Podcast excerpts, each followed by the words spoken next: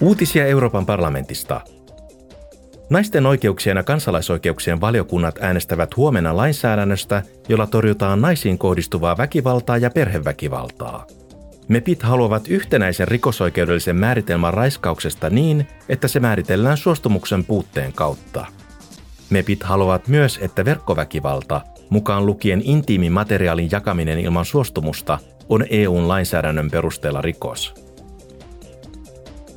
Kulttuuri- ja koulutusvaliokunta keskustelee huomenna koulutuksesta, tiedotusvälineistä, kulttuuriperinnöstä ja nuorisopolitiikasta Ukrainan parlamentin jäsenten kanssa. MEPit arvioivat näiden alojen välittömiä tarpeita ja valmistelevat tietä tulevalle yhteistyölle erityisesti lähentääkseen Ukrainaa EU-hun. Talous- ja raha-asioiden valiokunta järjestää huomenna Euroopan keskuspankin valvontaelimen puheenjohtajan Andrea Enrian julkisen kuulemisen – Siinä käsitellään myös pankkialan näkymiä. Uutiset toimitti Euroopan parlamentti.